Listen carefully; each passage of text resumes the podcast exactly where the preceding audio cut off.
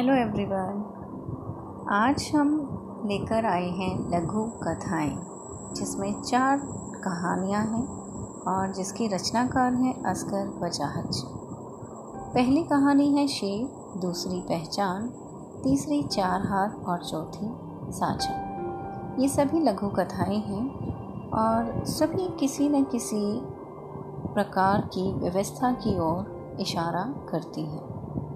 पहली कहानी है शेर। इस लघु कथा में प्रतीकात्मकता एवं व्यंग्यात्मकता है। शेर को व्यवस्था का या सत्ता का प्रतीक बताया गया है, जिसके पेट में अनेक सुख सुविधाएँ हैं और प्रत्येक जानवर किसी विशेष सुख सुविधा की प्राप्ति के लिए स्वयं ही शेर के मुँह की ओर बढ़ा चला जा रहा है।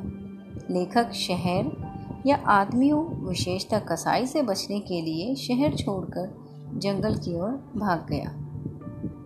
जंगल में उसे बरगद के पेड़ के नीचे एक शेर बैठा दिखाई दिया, जिसका मुँह खुला था। शेर से बचने के लिए वह एक झाड़ी के पीछे इस प्रकार छिप कर बैठ गया कि शेर की गतिविधि, यानी वो जो कर रहा है, वो सारे कार्य तो वो देख सके, लेकिन शेर उसे ना देख पाए। उसने देखा कि जंगल के जानवर अपनी इच्छा से लाइन लगाकर, पंक्तिबद्ध होकर शेर के मुँह की ओर चले जा रहे हैं और शेर के पेट में समाते जा रहे हैं। लेखक ने जानवरों से इसका कारण जानना चाहा पर सबने अलग अलग कारण बताए। गधे ने बताया कि शेर के मुँह में हरी घास का बड़ा सा मैदान है। वहाँ वह आराम से रहेगा और उसे खाने को खूब घास मिलेगी। लोमड़ी ने कहा, शेर के मुँह में रोज़गार का दफ्तर है। वह नौकरी पाने के लिए वहाँ आवेदन करेगी। उल्लू को शेर के मुँह में स्वर्ग दिखाई दे रहा था। वह मुक्ति पाने के लिए उसके पेट की ओर जा रहा था। लेखक ने देखा कि कुत्ते भी समूह बनाए शेर के मुँह में समाते जा रहे हैं।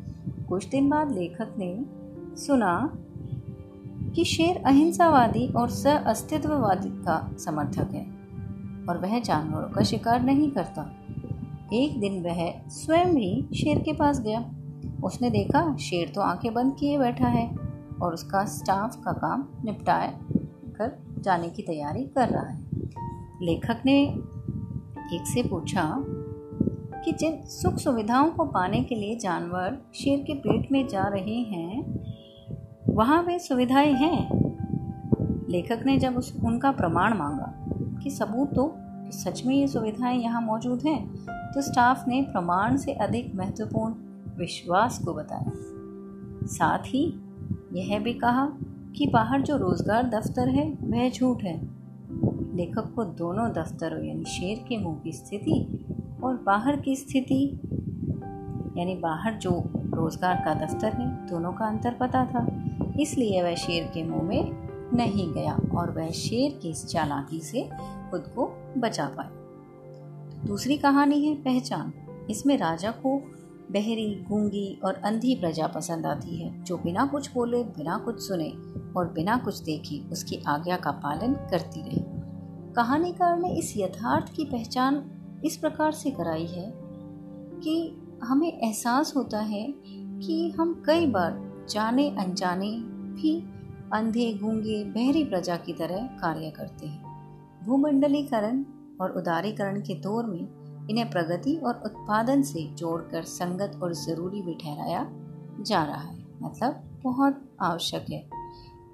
किसी राजा ने आदेश दिया कि उसके राज्य में सब लोग आँखें बंद रखेंगे ताकि उन्हें शांति मिलती रहे। राजा की आज्ञा अनिवार्य मानकर लोगों ने वैसा ही किया। आँखें बंद कर काम करने से काम अधिक और पहले से बेहतर होने लगा। इसके बाद राजा ने कान बंद करने का आदेश दिया, जिससे फिर उत्पादन और बेहतर और अधिक हो गया। बोलने को उत्पादन में बाधा माना तो राजा ने अगला आदेश कोट सिलवाने के लिए दे दिया। इसी तरह के और भी आदेश उन्हें लगातार मिलते रहे और जिन्हें वो लोग मानते रहे। राजा अपनी गति से प्रगति कर रहा था, पर जब कुछ लोगों ने अपनी आँखें खोलकर अपने राजा की प्रगति देखना चाहा तो उन्हें राजा के अलावा और कोई नज़र न आया, यहाँ तक कि वे स्वयं को भी देख न सके। अगली कहानी, चार हाथ। यह लघु कथा पूंजीवादी व्यवस्था में मजदूरों के शोषण को उजागर करती है। पूंजीपति तरह तरह के उपाय कर मजदूरों को लाचार बनाने का प्रयास करते हैं। वे उनके अहम और अस्तित्व को छिन्न भिन्न तार तार करने के नए नए तरीके ढूंढते हैं। और अंततः उनकी अस्मिता उनके अस्तित्व को समाप्त कर देते हैं। अपने व्यवसाय को बढ़ाने में जुटे एक मिल मालिक के दिमाग में एक विचित्र ख्याल आया कि सारा संसार एक मिल हो जाए, एक फैक्ट्री बन जाए और संसार के सभी लोग उस मिल के, उस फैक्ट्री के मजदूर हो जाएँ। वह स्वयं उस मिल का मालिक और उसमें उत्पाद होगा और आदमी जिनके लिए उसे कोई मजदूरी नहीं देनी पड़ेगी। एक दिन उसने सोचा कि यदि आदमी के चार हाथ हो जाएँ तो काम और मुनाफा दोनों ही बढ़ जाएगा। पर यह काम करेगा कौन? अब यह समस्या थी उसके सामने। इसका हल उसे नज़र आया कि वैज्ञानिकों को मोटी मोटी तनख्वाह देकर रखता हूँ, ये किस दिन काम आएँगे? तो एक साल के लिए, उन्हें शोध करने के लिए बहुत सारे वैज्ञानिकों को मोटी तनख्वाह पर रख लिया। अब कई साल तक शोध करने के बाद वैज्ञानिकों ने बताया कि आदमी के चार हाथ होना असंभव है। यह सुनते ही क्रोधित मिल मालिक ने उन्हें नौकरी से निकाल दिया और स्वयं ही इस काम में जुट गया। उसने चार हाथ बनाने के लिए मजदूरों के शरीर में कटे हाथ, लकड़ी के हाथ और आखिर में लोहे के हाथ लगवाने चाहिए, पर इससे तो मजदूर मर गए। अंत में उसने मजदूरी आधी कर दी और मजदूरों की संख्या दुगनी कर दी। अंतिम कहानी है सांचा इसमें उद्योगों पर कब्जा जमाने के बाद पूंजीपतियों की नज़र किसानों और उत्पाद पर जमी है। गाँव का प्रभुत्वशाली वर्ग भी इसमें शामिल है। वह किसान को साझा खेती करने का झांसा देता है और उसकी सारी फ़सल हड़प लेता है।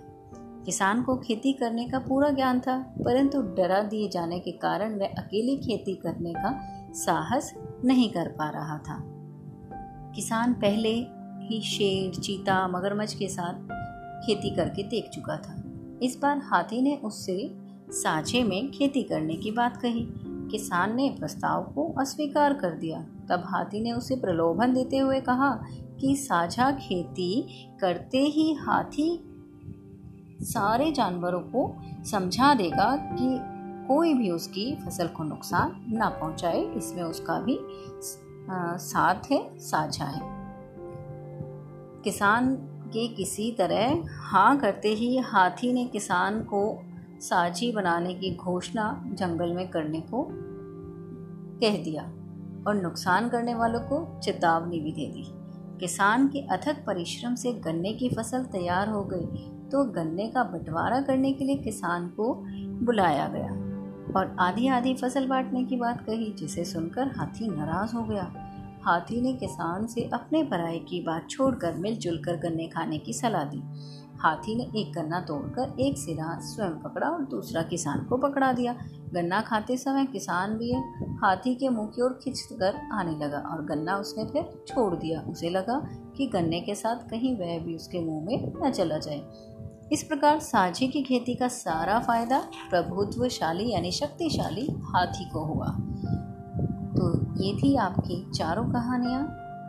उम्मीद है आपने इन्हें ज़रूर, इनका आनंद लिया होगा, इन्हें ध्यान से सुना होगा।